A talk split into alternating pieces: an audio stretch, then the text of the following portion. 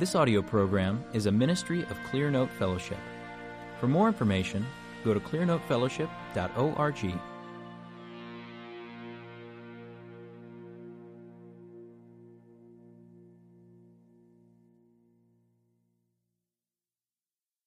there are uh, there are certain hymns, usually a hymn or a piece of music that are connected with funerals in our family. Um, when Danny, the brother I never met, but Tim's older brother, was buried, it was "Savior like a Shepherd Lead Us" that was sung by the grave. When Dad died, it was. Um, uh, it's on the tip of my tongue. It's. Um, I can't remember. But remember, this one was at Nate's funeral. And I don't think there's any hymn that does a better job of expressing the, the, the tradition being the democracy of across the ages. Am I, am I putting that right? And tradition being the, the, the allowing the voice of the dead. And this verse, along with Hebrews 12, which I'm sure this verse, this this song, the author, who was the author of this song, of this hymn? Pure Point, something like that? No. I'm sure he had to have it in mind as he was writing this. I want to uh, look together with you at John 12, 20 through 26. Uh, it's probably a jumping off point. It may be a resting point at the end, too. John 12, 20 through 26. This is the Word of God. Now, there were some Greeks among those who were going up to worship at the feast. These then came to Philip, who was from Bethsaida of Galilee, and began to ask him, saying, Sir, we wish to see Jesus. Philip came and told Andrew. Andrew and Philip came and told Jesus. Jesus answered them, saying, The hour has come for the Son of Man to be glorified. Truly, truly, I say to you, unless a grain of wheat falls into the earth and dies, it remains alone, but if it dies, it bears much fruit. He who loves his life loses it, and he who hates his life in this world will keep it to life eternal. If anyone serves me, he must follow me, and where I am, there my servant will be also. If anyone serves me, the Father will honor him. Let us pray. Heavenly Father, we thank you for your word, and most of all for your Son in all his glory and splendor, who was the grain of wheat that fell to the ground, and who stands as our example and as our strength as we seek to follow his command and to be true to his example. In Jesus' name we pray, amen. Philip has a couple Greeks come to him who are going up to worship at the feast. There's some question as to whether these were actual Greeks or whether they were Hellenized Jews. Um, Calvin takes it that they are Hellenized Jews, but it's possible they weren't. I think I'm right about that with Calvin. That these are not necessarily Greeks, but uh, uh, no, I think it's Calvin who says that, it, that it's like the centurion, the God-fearing centurion. But many others think that it's that it's a it's Hellenized Jews. They come to Philip, and Philip goes to Andrew, and of course the passage says they came to Philip, who was from Bethsaida of Galilee, which we should know you know, it's it's not. Uh, I don't know if this is the first time it's mentioned where he derives from in John, but it's a fact that's known. But he introduces it here. John says that Philip was from there, and it's it's probable that he says that they came to Philip, who was from Bethsaida of Galilee, because Bethsaida, if if, if this is uh, you know the Palestine of Jesus' day and Jerusalem is down around here, and Nazareth is up here, and in between is Samaria. Bethsaida was way up here, um, very close to what would be, I think, Syria or Lebanon today, up at the northern end of things. And uh, and they said it says in in some of the commentaries that Bethsaida uh, might have been a Greek speaking town. Was, at least Greek was known. Philip, Andrew, and Simon, and Andrew and Simon were brothers, Simon Peter, all bear Hellenic names. Their names are Greek. And so it seems like these people, whether they're Hellenized Jews or actual Gentiles who are God-fearers, come to those who may, they think may have certain sympathy with them.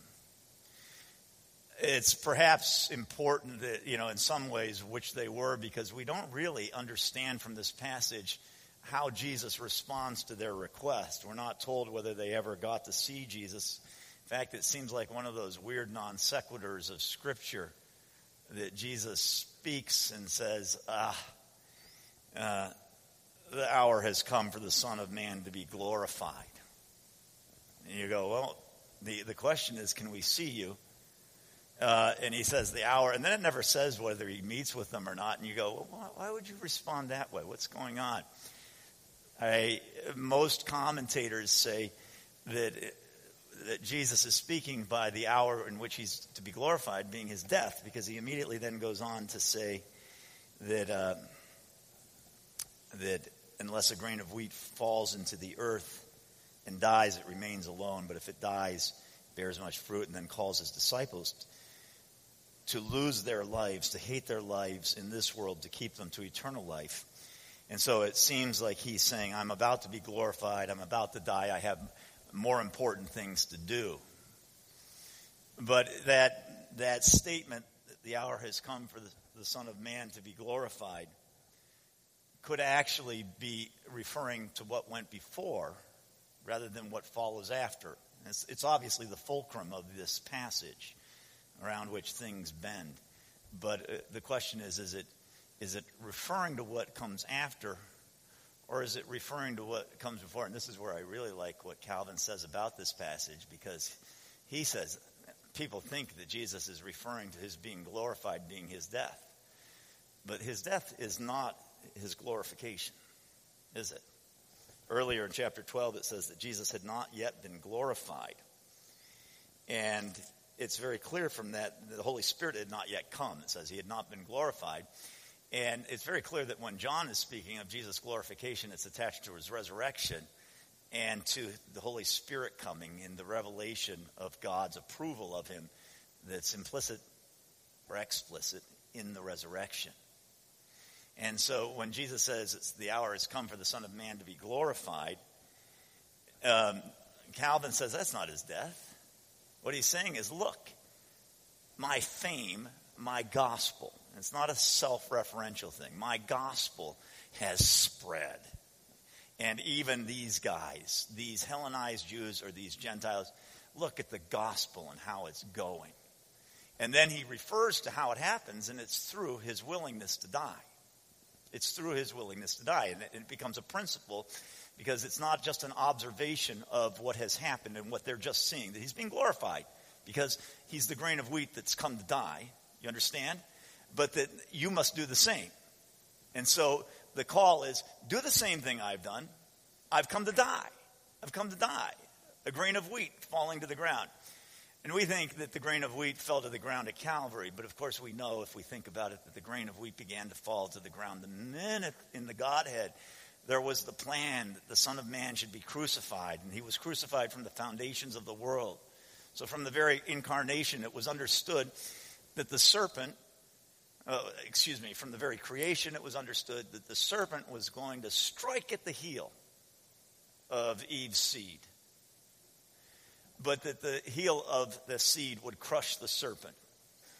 And so it's, it's, it's clear that from the very beginning, it was understood that this grain of wheat would fall to the ground, and that in falling to the ground and in being bit on the heel, and there are so many other ways of speaking about it in Scripture this falling to the ground of Jesus, this being hit, bit, this being the lamb that was slain from the foundations of the world, all these things refer to Jesus, not just in his death, but in his life on earth. Jesus was the seed that fell to the ground the minute the incarnation came into the redemption, the atonement came into the mind of God. because it foresaw his fall, his, his emptying himself, his taking on the nature of man. The, the death of Jesus was there in the birth of Jesus. The idea that Jesus, the Son of God, would become a little baby and, and have to flee from a man, Herod, who he upheld by his own hand. Even as an infant, it was not without his power that Herod breathed and sent his soldiers and, and, and sort of spoke his, his hatred of Jesus. Jesus is sustaining him. Jesus is sustaining the soldiers who crucify him. He's sustaining the world. He's sustaining the cross. Without his will, without his, his express approval and will, the cross would dematerialize. There wouldn't be a cross. And so, in so many ways, Jesus is falling to the ground. He's falling to the ground throughout his life. And you think of Isaiah and what he speaks about Jesus, the things he says about Jesus. He was despised and rejected of men. He had no stately form or majesty that we should look upon him. He didn't look good. He didn't look cool.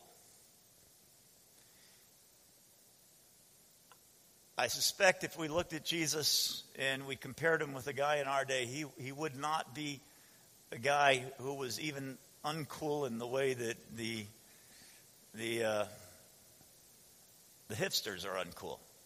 He was just uncool. He didn't have the, the mod glasses. He didn't have the tattoos. He didn't have, he was not cool. No stately form or majesty that we should look upon him. How many of us look in the mirror before we preach and think that our looks are part of our message?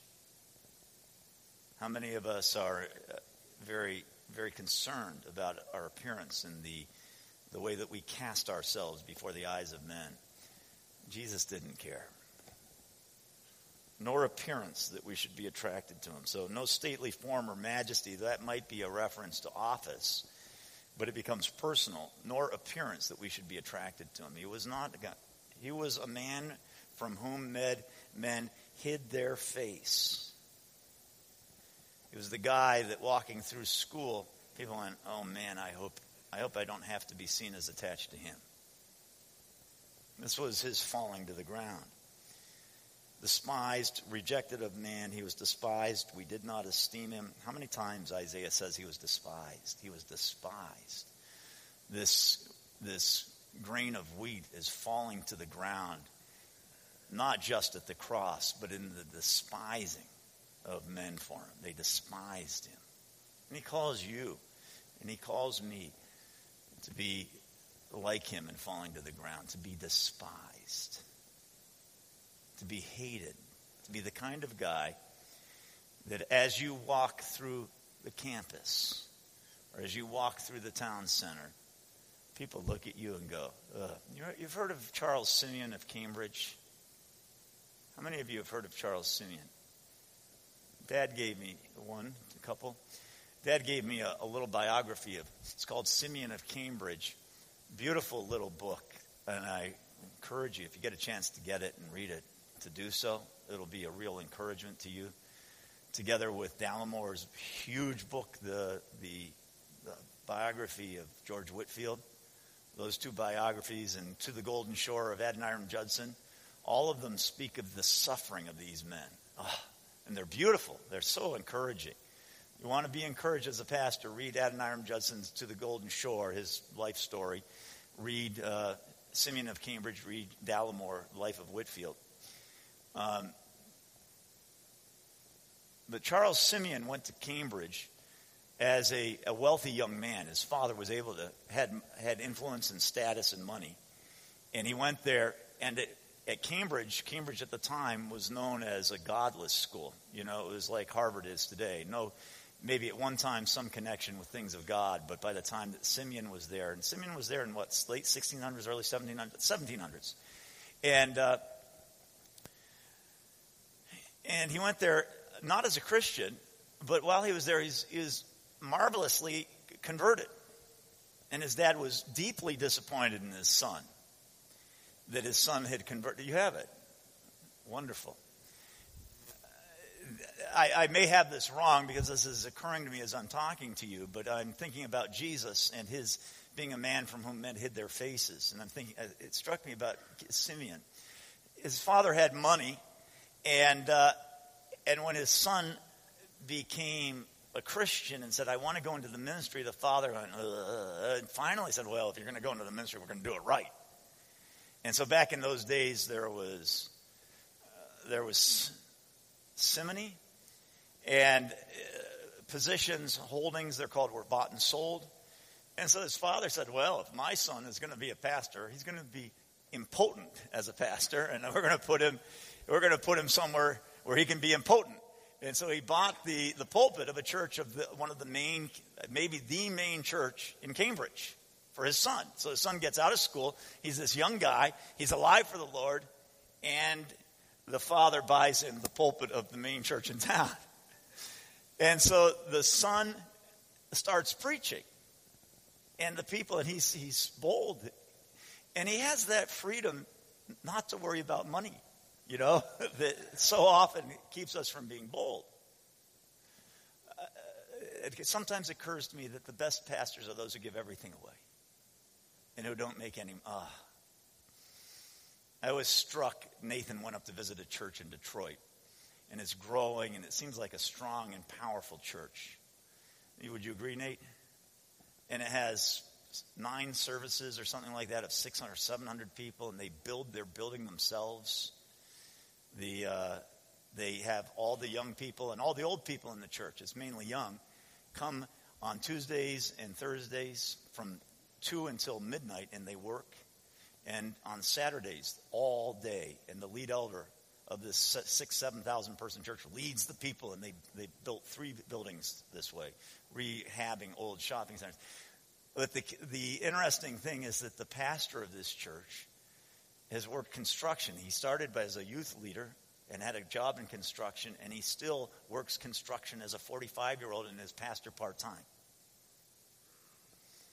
And uh, there are other pastors who are full time, but he's part time.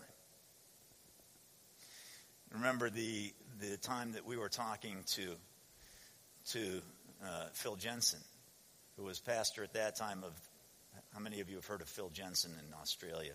Pastor of a very large church in Australia with dozens of staff members. We were talking to him. He was criticizing the American church and the American pastors for their desire for money. He's saying, You guys, all it seems to be is about money here. So someone sort of pushed back a little bit like, well, how do you do things? Maybe you sell your books and you don't have to take a salary, but you're making millions, and we've known pastors who have that, right? Uh, and so we're, and he says, oh no, all my, all the royalties from my books go back to the church. I don't take a penny. And he said, in fact, I'm the fourth or third highest paid guy in the church. I'm not number one. There's a guy with 10 kids who has to drive a lot, and he gets the most money. All right. Well, Simeon is in this church. He has the freedom of not needing money.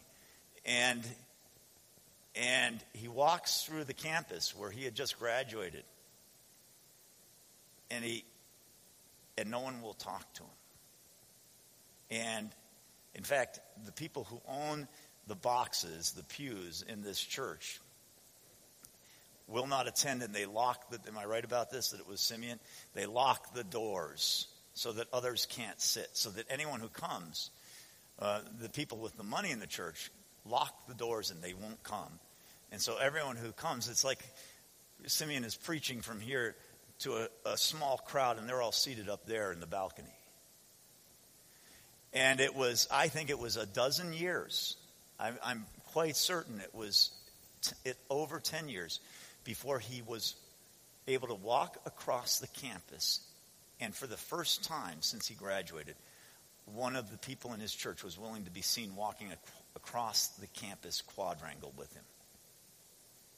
Because he preached the gospel of Jesus and he lived it. And men hid their faces. And his joy when he went home and said, Today, for the first time in over, you know, in his life as a pastor, a decade, someone was willing to be seen with him on campus at Cambridge.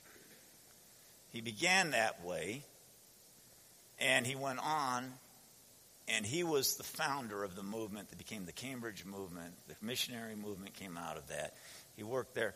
But that same attitude, the seed falling to the ground, was his at the end of life, because at the end of life, he was sick or he was out of town, and a young man came in, and he'd been pastor there 30 or 40 years at this point. And what happened when the young man began preaching?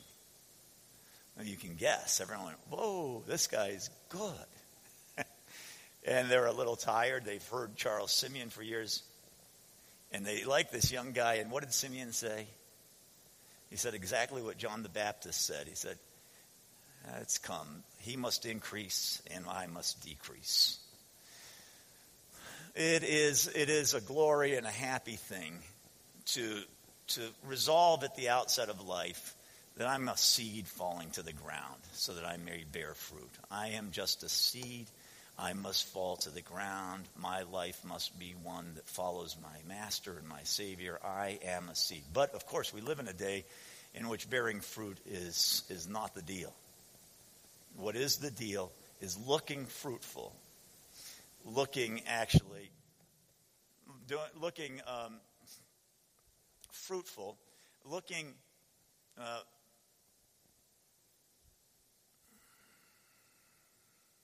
there's a word there, and I can't come up with it. You know, looking, thank you, Philip.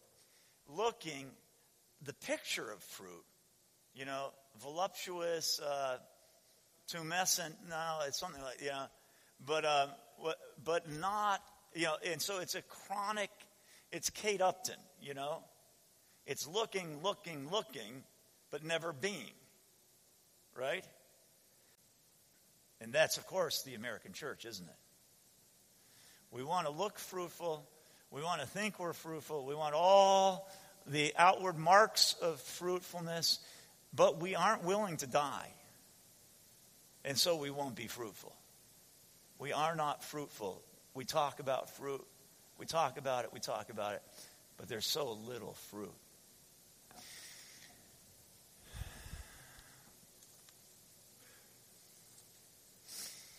I want to talk just briefly about, about the ways we need to die if we're going to bear fruit. And, and one, one very obvious way, but one I, I, want to re- really emphasize is that you can't bear fruit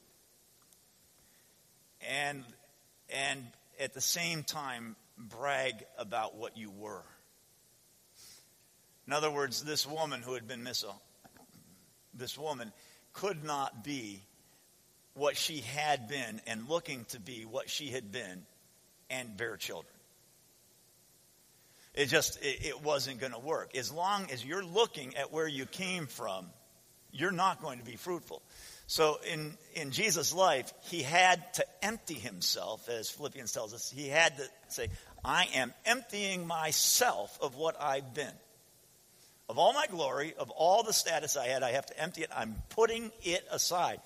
And this is true of us as well. Everything that we have that we take pride in, God is going to say, get rid of that, you know? Get rid of it. And so if it's your intelligence and you, you were a, a really great student, don't think that God is going to let you keep your intelligence. That that's going to be a hallmark of your ministry. It won't be.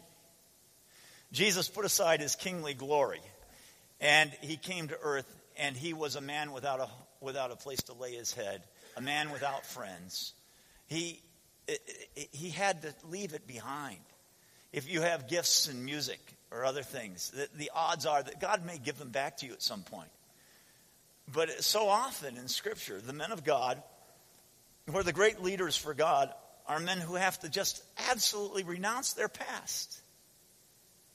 And then they have to go through the hardship of having people say, Ah, do you know about this? Aren't you aware of that? as though they, they are ignorant of the thing that they once were. You know? So Jesus is the Son of God. And yet the people around him are willing to tell him what God is like and to say to him, You're crazy. His mother and his brothers say, well, You're crazy, man. And the chief priest will say, You're a blasphemer. They're willing to tell him that they know more about God than he does. I think of Paul and uh, and of Paul being the the student of Gamaliel and how striking it is, and I don't know where I've read this or heard this, but how striking it is that, that Paul would be made the apostle to the Gentiles while Peter is made you know, the apostle to the Jews. Because if there was one man who was fitted to be the apostle to the Jews, it was the student of Gamaliel, the Pharisee of Pharisees, the Hebrew of Hebrews, this guy. And yet God says, All right, You've done your time under Gamaliel.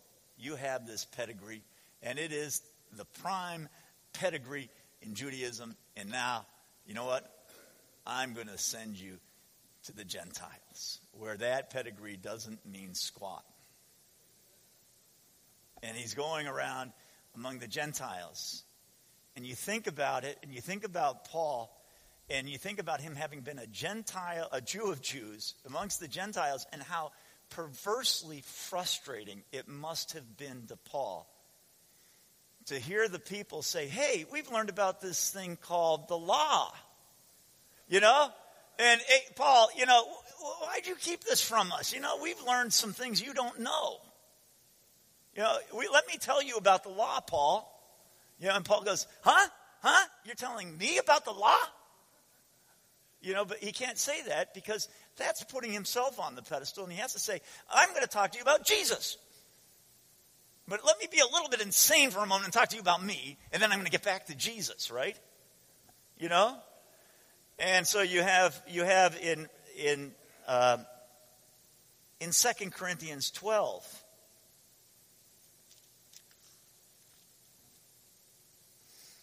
He, Paul is saying, Look, I, I want to talk to you about me boasting is necessary, but it's not profitable. But I'll go on. Or, and, he, and he says, I want to tell you a few things.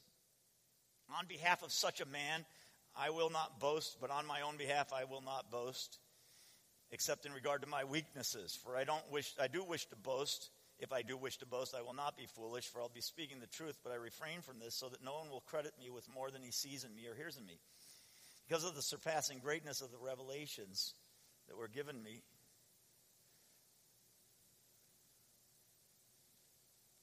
Uh, I'm, I'm moving on. I meant to start in 11, all right, where he says, uh, he says, in beginning in verse 21, to my shame, I must say that we have been weak by comparison compared with these teachers of the law these super apostles. But in whatever respect anyone else is bold, I speak in foolishness. I am just as bold myself. Are they Hebrews? So am I. Imagine Paul having to say, Are they Hebrews? So I'm a Hebrew. Yeah. Uh, are they descendants of Abraham? Well, so am I. Are they servants of Christ? I speak as if I'm insane. I left these things behind, and now I'm having to pull them back into my life and say to you, I know these things. I tasted these things. I know what it's about. I'm not speaking out of my hat. I was there, and I want to tell you a few things about it. I more so, in far more labors, in far more imprisonments, beaten times without number, often in danger of death. Five times I received from the Jews 39 lashes three times. And then he goes on. He speaks about himself. And then he says, You know, this is crazy. This boasting, it's crazy. I want to speak to you about Christ, but I've got to speak to you a little bit about me and say, when I speak about Jesus, it's not that I don't know the other system. It's not that I'm ignorant of the law or of Judaism. I speak of Jesus because he's captured me. He captivated me. I speak about Jesus as one who has seen Jesus, and I've left all this behind. I think of, of how many of God's great leaders had to die to everything that was their strength as they saw it growing up. So, uh, let me go way back in time to Moses. Raised in the house of Pharaoh, a, a son of Pharaoh, but choosing to suffer mistreatment with the children of God, and then into Midian, back, sent by God to draw the people out. And he gets the people out, and they constantly say to him, We want to go back to Egypt. We had it better in Egypt. And he says, You think you had it good as slaves in Egypt? You want to go back as slaves? You remember my story? I was a king in Egypt. I was of the pharaohs in Egypt. And I left it. And you want to go back? Who do you think you are? You, you can imagine it. You, you hear it in him. You know, you want to go back to Egypt? But he can't say it because it's the lot of leaders to die. We must die. We must suffer if we're going to call people to suffer. We can't boast in our suffering. Paul, for a little bit there in 2 Corinthians 11 and 12, says, okay, let me just for a few minutes be insane and speak about what I know. But I've left it, and I don't make it the basis of my boast. I boast in this that I have been, that I've gone into heaven, that I've seen Jesus. So Moses, you think of, uh, of David with Absalom and the rebellion. And how David, when Absalom turns on him and everyone follows Absalom, is, don't you remember what I did for you? Are you so quick to abandon me? But when Shimei is cursing, he says, perhaps God. He's a, he's a seed willing to fall to the ground. You hear John the Baptist when David says to Shimei, well, let him curse. Perhaps God you hear John the Baptist saying, Well, he must increase, and I. You hear Charles Simeon saying, Okay, Lord, let him become something. I'm willing to die. If Christ is honored, I will become nothing. Joseph in Potiphar's house, once the son of one of the great sort of tribal leaders of the of the East. And now he's a servant. And he doesn't go back and say, Well, I was a great man once. My father was a great man. Daniel, Nehemiah, who leaves the, the position of being cupbearer to the king, comes back to this, this crude city with its walls fallen down. And there he's opposed by everyone, and he has to rally the people. And he can't say, I'm the man. Look at what I've done for you. He's a seed falling to the ground. The, the truth of Scripture is that we, it is given to man once to die, and after that, the judgment. But that's speaking of physical death. There's only one physical death. It is given to man once to die, and after the, that, the judgment. But all men must die twice. Because in that verse, what's implicit is that following the death that's physical comes the judgment. And in the judgment, there will be many who will die again, but this time eternally, the spiritual death, the second death. So there's actually two deaths, and that verse is speaking only of the physical death. It's given to man once to die, and after that, the judgment. But we all must die two times. And, and either we die spiritually in the judgment, or we die before we die by falling to the ground, by worshiping Jesus, by, by dying, by being included with Jesus. And Paul says in, in the word that we are to fill up in our flesh the sufferings of the Lord. It's a mysterious statement, and it's one that we don't dwell on often. But we can't cast it out of our Bible. It is the call of Christians to suffer as Jesus suffered. And if we are to be pastors, we must become men who are falling, falling, falling to the ground. In Deuteronomy 32, Moses is at the end of his life, and he's speaking on the plains of Moab to the Israelites, to his people. And he's pronounced the woes and curses of Gerizim and Ebal. And then there's the song of Moses. And it's the song of what God has done for his people. But in verse 15, after it talks about how God took Israel and blessed him and herds of cows and milk of the flock, fat of lambs and rams, the, the breed of Bashan and goats with the finest of the wheat, and of the blood of grapes you drank wine. This is how their, their Lord, their God, treated them, their father.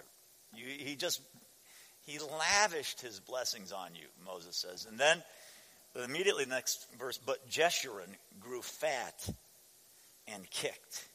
You are grown fat, thick, and sleek. Then he forsook God who made him.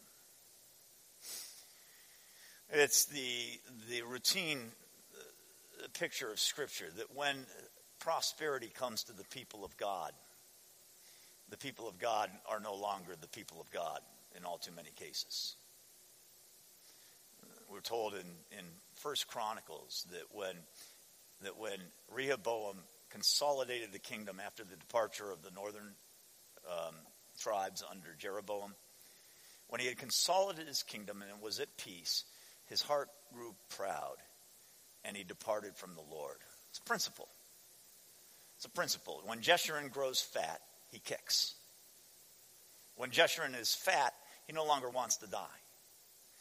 And we are, we are the, the servants of a God who has who has blessed our church. For, for centuries, the church in America was blessed and blessed and blessed. And in the last century, somewhere between 1940 and 2000, that church began to realize that you could make money off of God,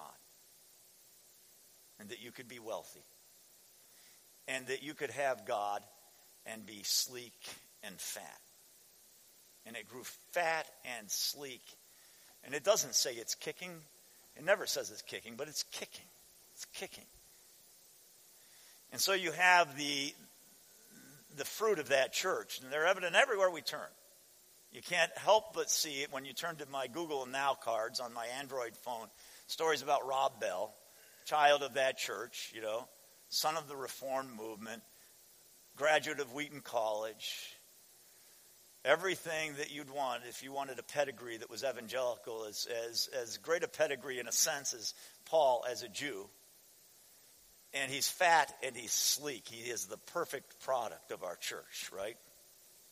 And he now is on Oprah and he's talking to us and saying, We're just moments away from the church understanding that we shouldn't pay as much attention to letters written 2,000 years ago when we're in the presence of physical love right before our eyes human beings who love, we will, we will accept homosexual marriage. That's evangelicalism, isn't it? InterVarsity, the, the man who led InterVarsity into um, the acceptance of homosexuality. The president uh, just died, and he's being lionized. You know, I've, I've seen all these articles about him. Hayner. Yeah. Yeah. Um, it, it, to my mind, it's, it's incomprehensible that Mr. Taylor's publishing company, Tyndale House, Mr. Taylor is a great man of God. Mr. Taylor didn't live for the money that came out of Tyndale House. I don't know if you, you heard a little bit about Mary Lee's background. I, I am convinced Mr. Taylor could have had hundreds of millions of dollars. Did have it, but gave it all away. Hundreds of millions. He didn't live for money. But Jeshurun grows sleek and fat. The Left Behind series comes and goes, and you have to feed that fat beast, don't you? And so you start publishing books about kids who went to heaven and came back. It's books that, on the very face of Scripture, the appointed to man wants to die. You'd say, come on. We're fat. But let, let me bring this home.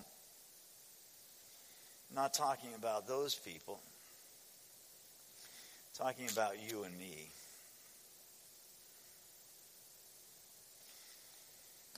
Moses is speaking of Jeshurun growing fat, scorning the rock of his salvation, making him jealous with strange gods despite his blessing. Remember how that, uh, that chapter ends. This, this great man who left Egypt to bring his people to freedom is at the end of the chapter, he speaks about how the people have, have wandered from their God, how they will wander when they grow fat. And then he says, he came and spoke all the words of this song in the hearing of the people. And when Moses had finished speaking all these words to all Israel, he said to them, Take to your heart all these words.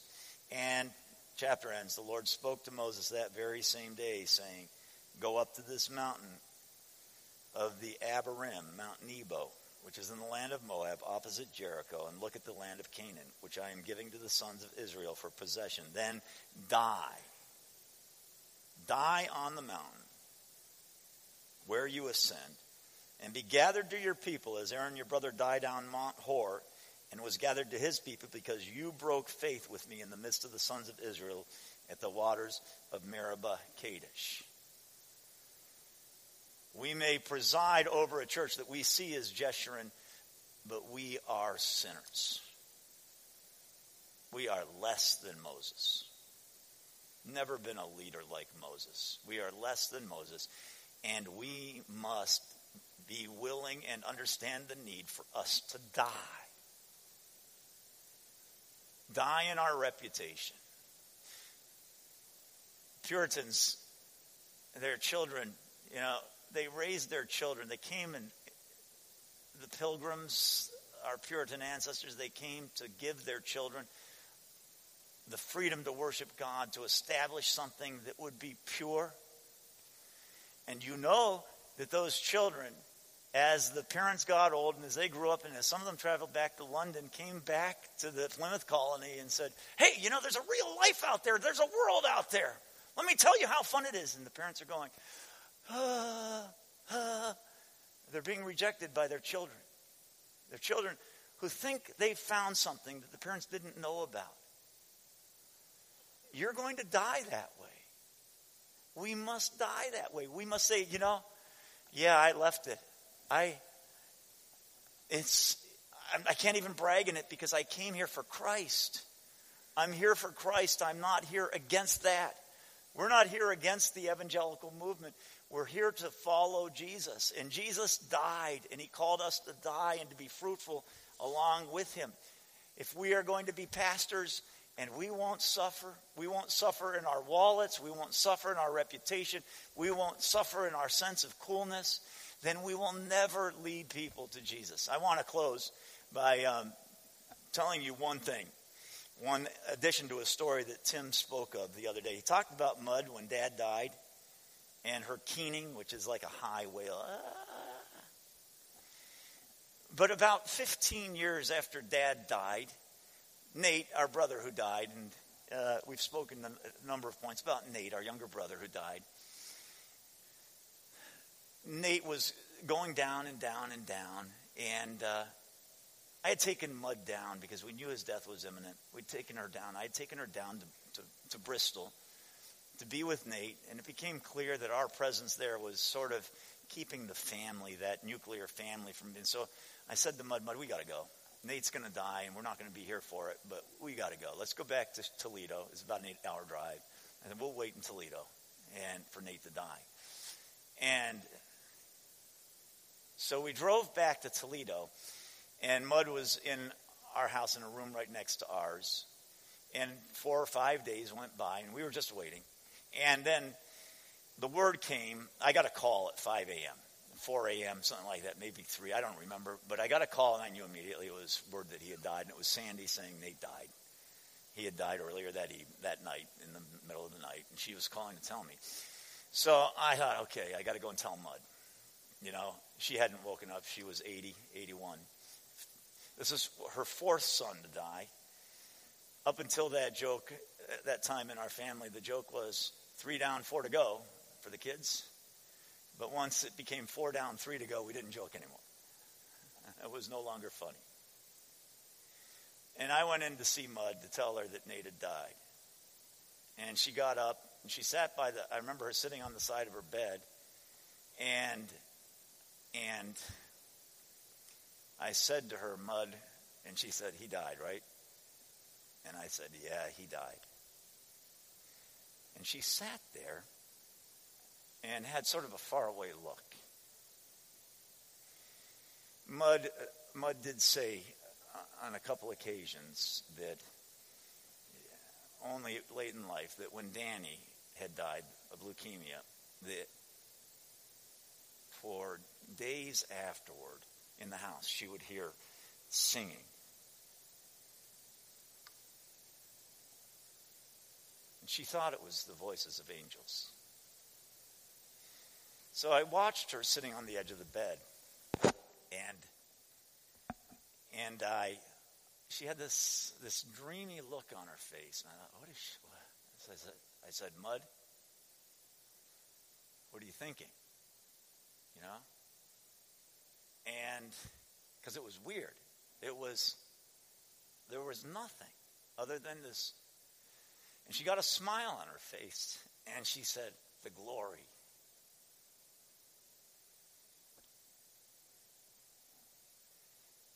And it is good to suffer for God. It is good to be called to fall to the ground. Because when we fall to the ground, then we bear fruit. And when we bear fruit, God is glorified. And when God is glorified, we can be happy. So suffer. Let's suffer together. Let's suffer and not be cool. Let's just suffer for the sake of our great Savior. Let's suffer. Let's pray. Heavenly Father, thank you for Jesus and the glory of his life and his love for us. I pray, Lord, that we will fall to the ground and in suffering become like Jesus, fill out in our flesh the sufferings of Christ, be fruitful in every way, Father. May the children of the men who are here be good fruit. May our churches be filled with good fruit. May you allow us to be fruitful, and may you be glorified in us, we pray. Thank you for these dear men, Father. Bless their churches make a new movement of power to arise from the ashes of Jeshurun. We pray it in Jesus' name. Amen. This has been a production of Clearnote Press. Please feel free to share this recording with others, but do not charge for those copies or alter the content in any way without permission. For more resources like this, go to clearnotefellowship.org.